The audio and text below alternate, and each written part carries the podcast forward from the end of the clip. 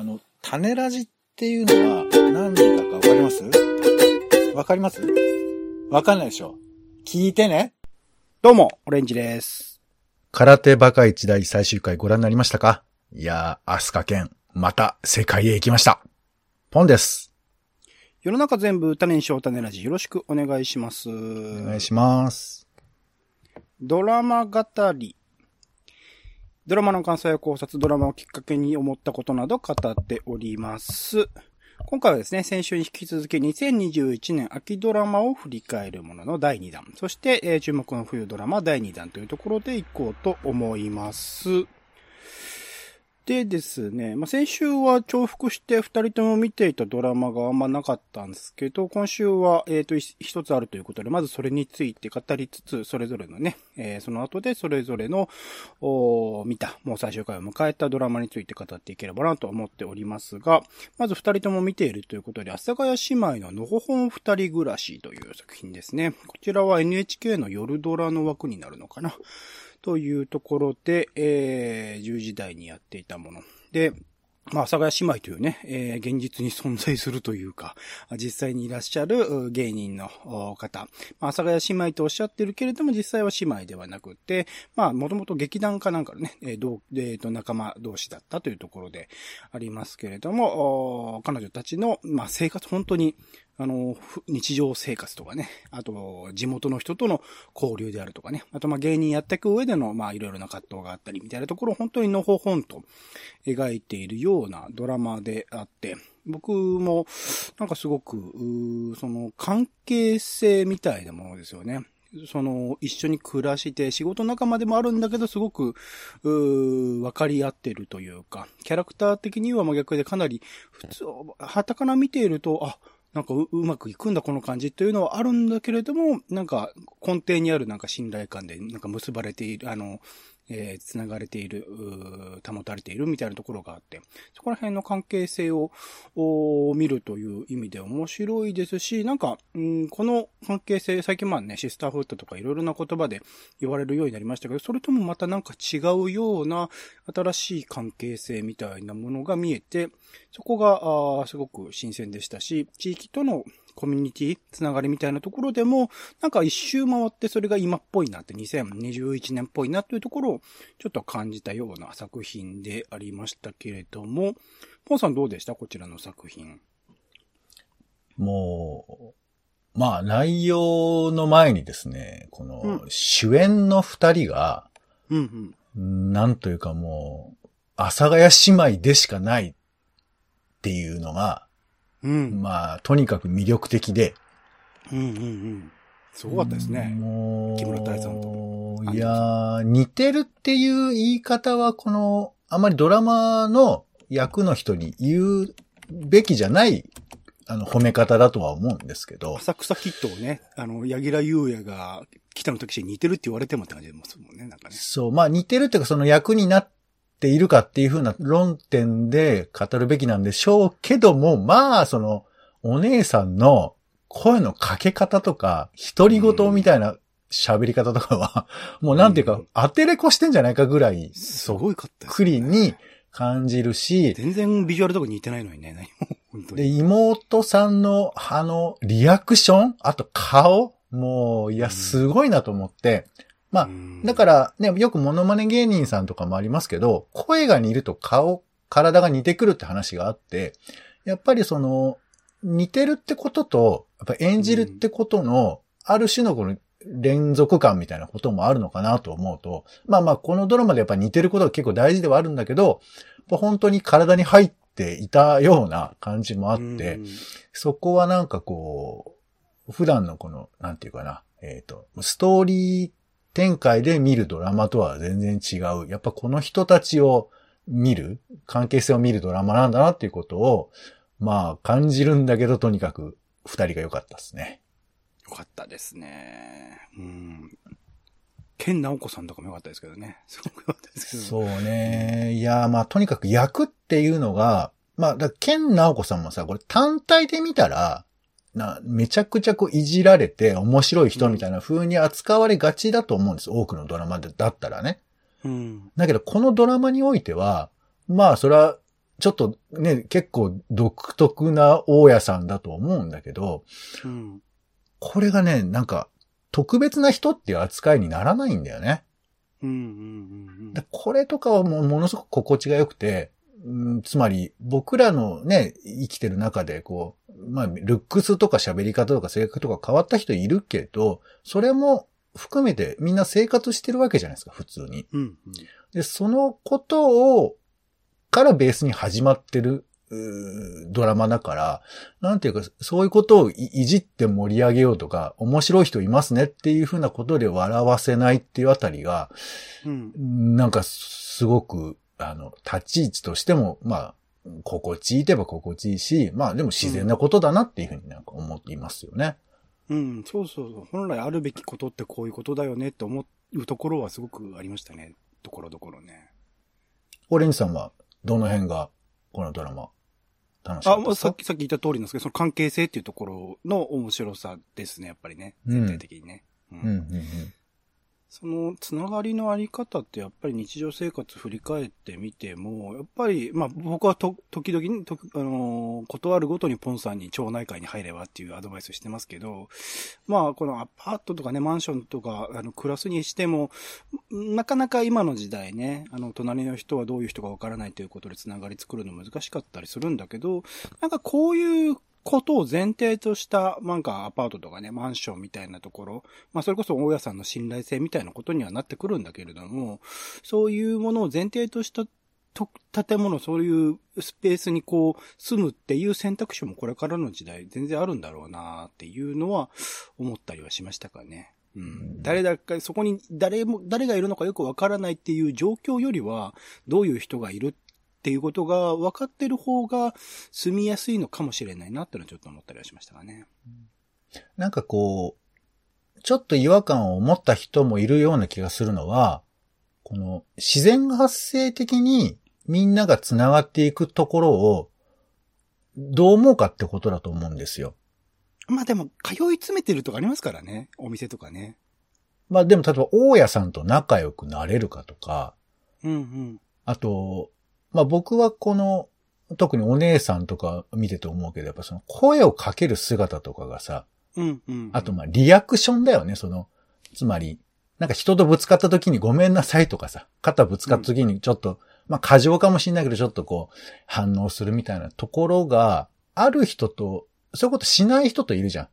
うんうん。世の中と関わりを持たない体になろうみたいなところも僕らの中にはちょっとあって、うん、で、そういう体の使い方してるとさ、なかなかこう、周りの人たちに声をかけ、逆逆に声をかけてもらえないとか、うんうん。そういうことってあるなと思ってて、で、その生き方してると、この朝が姉妹なんて、こんなのファンタジーだと思う人もいると思うんだよね。うんうんうん。で、これは別に契約とか、あの、そういう問題じゃなくて、やっぱこう開いてるかどうかだと思うんです。うんうん。そうですね。で、これがね、なんか、人によるのかなと思うのと、まあ一方で、まあこれは希望だけど、阿佐ヶ谷という街とかさ、うんうん。もしかしたら商店街とか、まあ喫茶店とか、そういう場所が開かせてくれるみたいなところも実はあって、まあ下町とかね、そう。だからそういう自分の力だけで開くというふうに思わないで、開開かせかすですよね。自分自身の開くっていうことと、うんその向こうとしての環境としての開くっていうところ、だから、じまず、まずは自分自身が意識しないといけないってことは間違いないってところですよね。まあまあ、あの、僕はいっそ街に頼ってもいいのかなっていう気持ちもあります。うん、だから自分が開かないと街にも頼れないってことですよね。だからねまあ、あの、開きたくないっていう強い意志を持ってる人も世の中にはまだあ、いるもうそれは一人でね、暮らしていけばいいんだと思う。いやいやまあ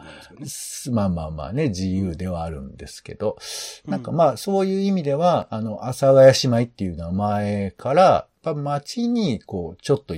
頼るっていうか、こう、なんか、うなんか、こう、力を借りるみたいなことで生きる力を。結果としてそうですよね。それはあったけれども、やっぱ売れてって、それによってま、朝がってまた街の知名度が上がるってこともあったりするので、なんかうまく、結果としては相互にね、あの、支え合ってる感じしますよね、やっぱりね。まあね、なんか知名度っていうレベルかわかんないけど、ただ、阿佐ヶ谷この前行ったんですけど、うんうん。あの、そこかしこに阿佐ヶ谷姉妹のドラマのポスターが貼ってありました。あだからやっぱ愛されてるね。うんいいねそう高円寺とかも高円寺芸人とかありましたけどね。そうね。だから宣伝というよりかは応援っていうふうに僕はなんか見てて思いましたけどね。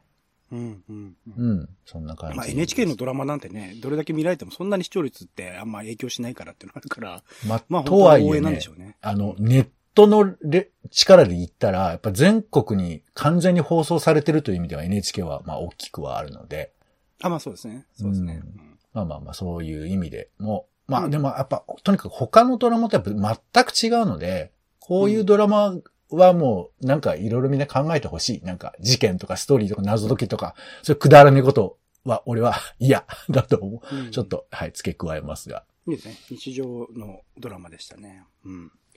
ありがとうございます。じゃあ、まず先にですね、それぞれのというところで、オレンジの方からサクサクと結構数は多いのでね、さらっとなんか行きたいなと思っております。えー、まず一つ目、恋です。ヤンキーくんと白状ガールということで、漫画原作の作品、日本テレビの水曜日、夜10時というところですけれども、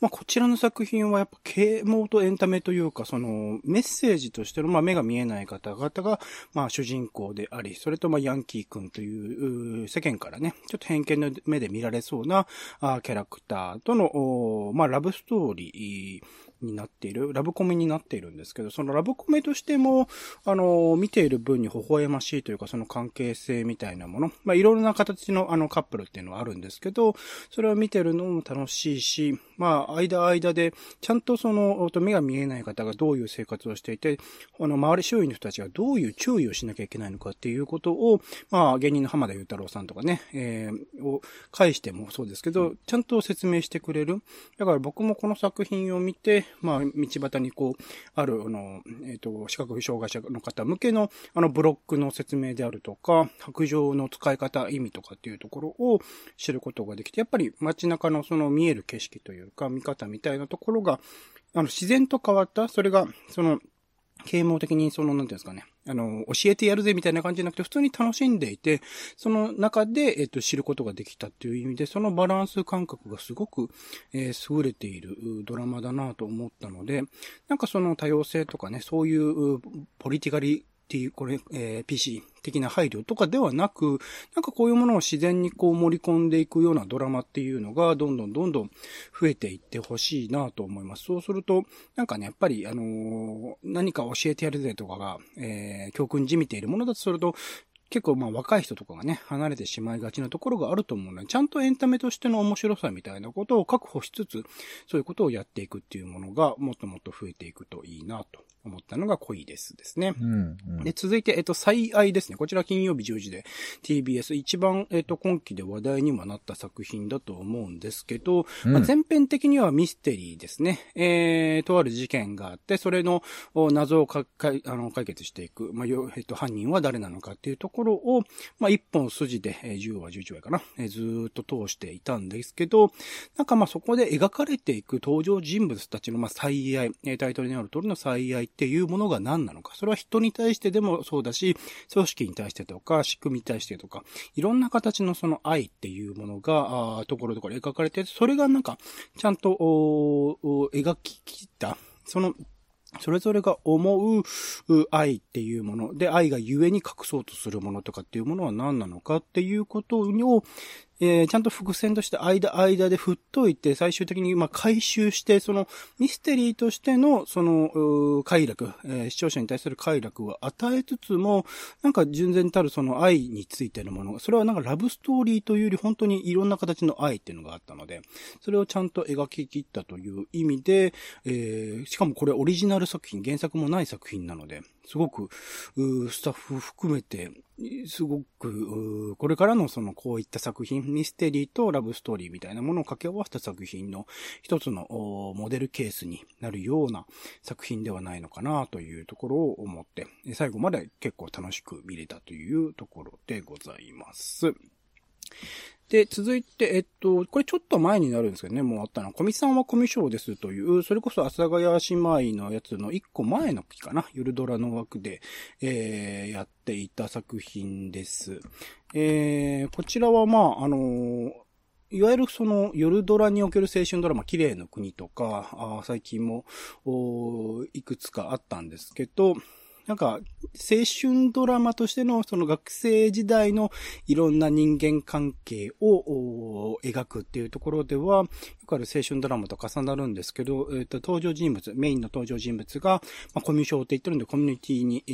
ー、難がある方であるとか、誰かと話していると、汗をかいてしまうとか、えー、潔癖症であるとか、あちょっと、あのー、高校デビューで不良のふりをしている人とか、えー、ナルシストの人とか、なんかいろいろな、その、まあ、コミュニケーションをす、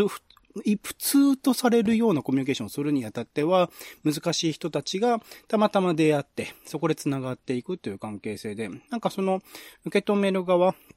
あのー、コミュニケーションが難しい人に対して、えー、それ、あの、答えてごその人とコミュニケーションを取っていく人側が、まあ、どうあるべきか、どう対応す、どう対応すれば、自分だけじゃなくて、より良いその場になるかっていうことの、まあ、ヒントが得られるようなあ構成になっていて、なんか、まあ、メインの主人公、そうそういういろいろとコミュニケーションに難がある人もいれば、一番主人公はただの人っていう、なんか、本当にこうフ、ラットにもいろんな人と、まあ、コミュニケーションを取れる人なんだけど、なんか彼自身も、その、描かれているのは普通の人として描かれていくんだけど、彼自身も実はなんかコミュニケーションそれ難しいなって思わせれるっていうか、なんか極端な人たちを見てるんだけど、なんかやっぱ普通だなって思ってる人にもそういう面ってあるよねっていうことを結果として気づかせてくれる。そういう意味合いでの、なんか多様性っていうことをちょっと考えさせてくれるような作品でもあったので、こういう作品は、ぜひその、高校生とかね、えー、若い世代の人が見ると、やっぱり学校内でのそういう人たちとの対し方も変わってくるし、自分自身ももしかしたらそういうことになってるのかもしれないしっていう気づきもあるしっていうところで、あの、非常にこう NHK らしく、なっているドラマなんじゃないかなと思ったというところですね。いいドラマでしたね。で、あと、えっと、婚姻届に判をしただけですが、こちら最近終わったばっかですね。火曜日10時という、まあ、TBS がね、ずっと頑張っている枠、まあ、ラブストーリー系が多い枠ですけど、こちらはまあ漫画原作なのかな？ではあるんですが、まあ、当初はその婚姻届に、まあ、契約結婚みたいな形で、えー、判をしてそこから関係性が始まるみたいな話で、まあ、逃げ恥の流れ、まあ、オープニングの作り方とかもものものすごく逃げ恥を意識した作品にはなっていたんですが、ちょっとこう、途中から、なんかそこからもっとなんか契約結婚とか、まあ逃げ恥でね、提示したようないろいろな関係性の難しさ、社会におけるその法律の問題とかいろんなところが描かれてった逃げ恥に対して、どちらかというとこう、別れるかうまくいくか、別れるかうまくいくかみたいなことを繰り返す。そこになんか別の登場人物ができて、三角関係みたいなものがどんどんどんどん動くっていう、なんか普通のこう、恋愛の話になってしまった、恋愛ドラマになってしまったなというところがあって、もちろんそれは原作そのままではあるんだけれども、あるんだろうけれども、なんかもう少しこう今の時代に照らしたような話にできるテーマではあったのかなと思うと、なかなか難しいなと思いつつ、まあ、実際その結婚をするっていうことと恋愛の状態を続けるっていうところの、その境目とかね、えー、それってどういうふうに分けられるのみたいなところを考えるにおいては、また、あの、まあ、他の作品でもいろいろやってるものではありますけど、一つの、そういう作品にはなってるのかなとも思ったというのはあります。で、えー、続いて、えー、これはポンさんも前見てましたかね。えー、美味しい給食シーズン2というのが、あの、意外とこう見てない人いると思うんですけど、実はやっておりまして、うん、MX テレビとかでね、や、あの、東京ではやってました。えー、美味しい給食という、まあ、1980年代を舞台にして、まあ、給食が大好きな教師と、その給食を工夫で、えー、めっちゃ楽しむ学生さんとの、まあ、関係性というか、バトルみたいなものを、その学校環境とかも含めて描くっていう作品で、まあ全編的にコメディで、まああんま80年代みたいなものを意識させるような、もう設定にはなってないんだけど、確かに出てくる給食とかはちょっと懐かしいのかもしれないなと思うとか、あと学校で、えー、起こる問題とかもそういうところあるのかな、みたいなところで、えー、まあある人、僕はその80年代ほぼほぼ生きてないので、なんか、ノスタルジーというには、あの、あんまりないんだけど、まあ、懐かしさみたいなのはほのかに感じる。その駄菓子屋におけるコミュニティとかね、そういうのも描かれたりするので、そういうところのノスタルジー感も、味わえつつ、で、前編として今回は、あのー、えー、教育委員会に目をつけられるその教師と、そのが、あの、教師、教師と教育委員会のとある人物とのなんかバトルみたいなのも一応話としては描かれていて、まあドラマとしての吸引力はありつつ、ただただこう、市原隼人さんのコメディ演技というか、い、い、いっちゃってる感じの 演技っていうところをちょっと楽しませてくれる。まさしくまあ、駄菓子的なね、えー、ちょっとなんか、ながらみで全然楽しめるようなあドラマに今回もなっていて、案の定、今回も、えっ、と、映画の第2弾を作られるそうなので、そこら辺のフォーマットはすげえなと思います。全国放送ではなく、そこまで、えー、作り込んでいるっていうのは、すごいドラマだなと思っているところでございます。で、あとこれ、なんかちゃんとこう、フォローしてないんですけど、えっ、と、最後まで見たっていう意味で、2月の勝者、絶対合格の教室という、これも漫画原作ですね。土曜日10時から、えー、日本テレビ系ですけれども、まあ、あの、小学生の中学校受験についての話。まあ、それの塾、通う塾の話ではあるんですけど、まあ、もうメインが、まあ、柳楽優也さんとかね、井上真央さんとか、演技校舎の若手の方とか、まあ、脇の方も皆さん上手い方ばかりなんだけれども、メインが子役の方というか、えー、まあ、小学生の役の方々なので、そこら辺の演技、まあ、決してこうみんながみんな上手いとは思わないんだけど、それだけのパターンの小学生の方の演技っていうもの、小学生ぐらいの年代の方の演技っていうものをまとめてみるって機会がそんなになかったので、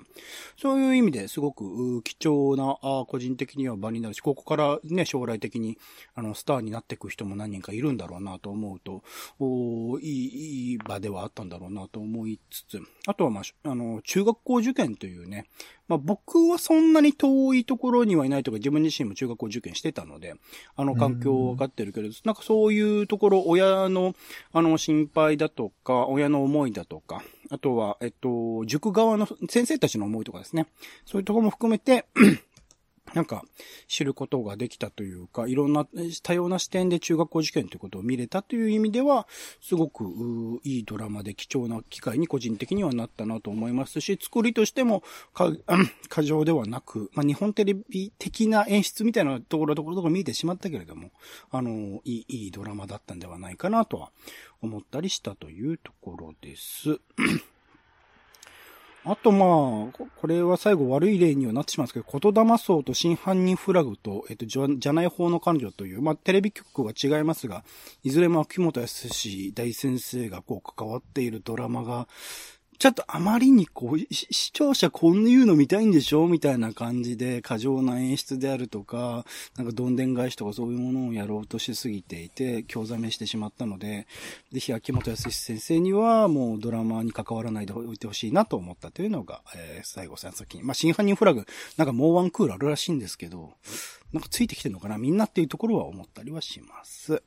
はい。すいません、長々と。そんな感じで。えー、オレンジが、あ、今週最終回かな？とか、もう過去にも最終回を迎えてた作品を含めて終わっている作品を振り返りました。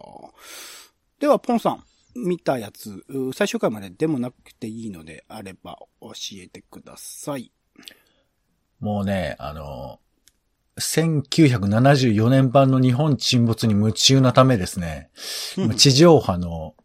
えー、ドラマほとんど見てないんですけども、うん。えー、まあ、腐れんなんですかね。ドクター X、うん、外科医大門道子。これ一応見ましたよ。腐れ縁っていうのはなんか自然な感じですけど。もういや、もういや、一、うん、第一シーズンから見ちゃってるから、うんうんうん、もうこうなってくるとっていうのはあるじゃないですか。もうなんか、どうなっていくのだろうかとか、まあ違いがね、うん、どうあるのかなっていう、そういうドラマ面白いかっていうよりかその、一体このドラマ作りはどこに行くのかなみたいな、なんかそういう視点で、で、まあでも本当にこれもいつも通りっちゃいつも通りなんですけど、あの、最、本当に最初のシーズンは、やっぱこう、大門美智子っていう異物が、その、割とこうシリアスな、こう、病院内でのこう政治劇みたいなところに、まあ、関わらない形で関わっていくみたいなあの、要するに、私はいあの医者の仕事しかしない。そういう関係ないことしてる場合じゃないだろうみたいなことのツッコミを入れてたんですけど、だんだんこう西田敏行たちがもうココメディ色が強すぎて、もう、あら、我慢できなくなっちゃった。面白シーンにしかならないんですよね。なんかこう、あの、政治的な裏で作望するみたいなのが。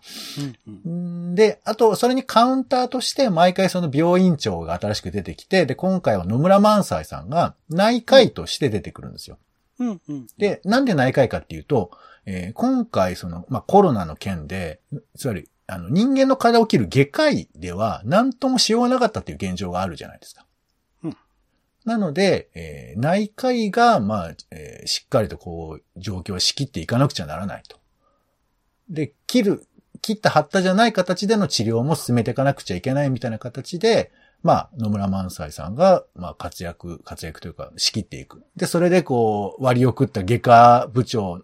分院の部長だった、分院になった、えー西田敏行がイライラするっていうそういう話になってるんですね。構造としては。うんなんですけど、まあ、えーまあ別にネタバレはき特にないんですけど、まあ最終的にこう、野村萬斎が、えー新しい、えーウイルスに対策するためのなんか病院を作るんですよ。あら、コロナかな？で、えーまあそれを作っておけば新しいコロナ的なものに対応できるはずだということで、病院を建てている最中に新しいウイルスがやってくるんですよ。あら、大変。変異株かな？変異株っていうかもう全く新しいもの。うんうんうん。いやいや、現実に照らし合わせるとそういうことなのかな？まあまあそういう風にも捉えてもいいかもしれないよね。で、まあこのモチーフって意外と他にもあったりして、あの、日本沈没もありましたけど、まあまあ、なんで、僕はちょっとここはなんか薄いファンとしては、なんかちょっとかな、なんか涙が出ちゃう感じでしたよ、んやっぱり。あの、照らし合わせてってこと？現実と照らしてってこうん、まあそうだね。つまり、あの、コロナっていうものに対してこう、どう向き合えばいいかっていう風な時に、結構こう、命の選択というか、決断を迫られるところがあって。で、まあ、ややこしいことに、この野村萬斎は、病気も抱えてるんですよ。とあらあら。病気も抱えてて、やっと治療ができる大門美智子、お前切ってくれ、お前だったら大丈夫だって言ったさなかに、ウイルスに感染してしまって、で、そのウイルス感染しながら、まあ、大門美智子が切るっていう、そういう話になっていくんですけど、まあうん、内容自体はまあ想定通りなんですけど、まあ、あとね、これもファンタジーみたいな話に聞こえるとは思うんですけど、なんかこの辺がこう、分かっていてもちょっと泣けてしまう感じの情けない気持ちもあったりとかしつつ、まあでもやっぱ、あのね、当初はみんな、あの、演者はマスクをして登場して、あの、いわゆるコロナのリアルタイムを大門未知子でどう描くかみたいなこともあって、まあ途中からみんなマスクしなくなっちゃうから、なんか、どっちで見ればいいか難しいところもあるんですけど、まあコロナ禍に医療物語を作るっていう部分の、まあ、片鱗は見えたかなと思ってて、仮にじゃあ新しいウイルスが来たら、ね、医療ドラマどうすんだっていうかさ、ラジエーションハウスどうすんだみたいな、なんかそういうところはやっぱみんな、ちょっと距離を置いてるじゃない。なかなか。その辺を少し、少しチャレンジした感じがあって僕は、まあ、あの、ちょっと面白かったなっていう感じですかね。うん。うん。で、でまあちょっとおまけでごめんなさい。先週日本沈没希望の人の話をしてたので、もうあんまり語らないんですけど、なんか、シミュレーションものってあるじゃないですか。現実がもしこうなったらどうなるかものの一つだと思うんです、日本沈没って。で、僕はなんかこう、どうやったら、ああ、それってやっぱリアルだなっていうふうに感じられるかっていうと、こう事実は小説よりもきなり感をどう描くかだと思うんですよ。うんうん。なんか、ドラマ以上にやっぱこう、ほら、ドキュメント系、ドえっ、と、現実を模した、えー映画とかってさ、え、そんなあっさり死んじゃうんだとかさ、そんなあっさりこう、進むんだとか、そういう展開って時々あるじゃない。うんうんあれって難しいじゃない？なんかその、ほドラマを作っちゃうと盛り上げたくなるからそうはいかないっていうかさ。うんだその辺のさじ加減でいろいろ工夫したんだろうなっていうのをなんか日本沈没に最後感じました。うんうんううんん。だから、ね、これはまあ、いろいろ賛否とかあるんだと思うんですけど、ただ、そういうものに向き合わなくちゃいけないんだというふうな意味では、まあなんか、いろいろこう、さじ加減を考えるっていうか、えー、つまり、僕らが思った通りに世の中はなってくれないんだよっていうふうなことが、まあ、ちょっと込められているのかなという気もして、ますますね、えー、1974年版のドラマがどうなるかが気になっておるというところです。はい。まあじゃあそっちも最終回まで見られたらね。昔の方最終回まで見られたら。はい、26はありますけどね。ああ、先は長い。はい。はい。ぜひ来、次回ですね、パート3最後ありますので、ぜひそこで語っていただければなと思っております。では、注目の2020年冬ドラマパート2というところで、1月 10, 10日からかなの週のところですね、えー、いくつか紹介したいと思います。えっと、ミステリーという中で、こちらが月曜9時という枠、フジテレビなんで月9なんですね。えー、菅田正樹さん主演の、まあ、探偵ものですね。こちら僕原作の漫画すごく好きな作品でもあるので、菅田正樹さんのイメージとかもなんか個人人的には合うところではあるので、すごく楽しみにしてます。ミステリーものですね。で、続いて、えっと、恋せの二人。こちらは夜ドラの枠なのかな ?NHK の月曜夜10時45分からです。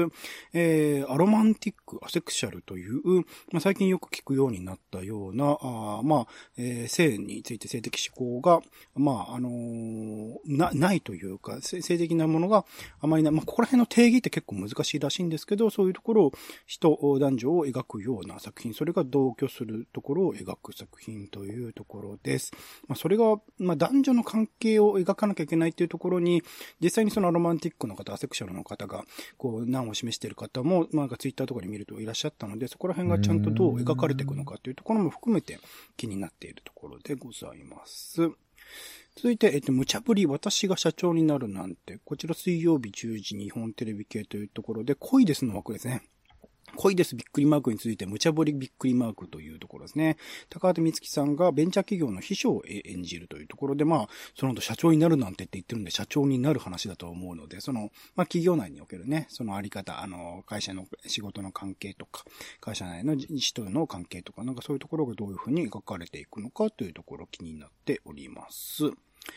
えー、続いて、逃亡医 F。こちらは、えっ、と、日本テレビ系の土曜日10時枠というところですね。恋人殺しの濡れ衣を着せられて、えー、逃げる外科医の外科医というところで、サバイバルドクターエンターテイメント。で、脚本があなたの番ですの福原光の。まあ、この方、福原さんは、えっ、と、演劇界でね、えー、岸田戯曲賞とかも取ってるような、えー、すごく活躍されている方では、もともとあるので、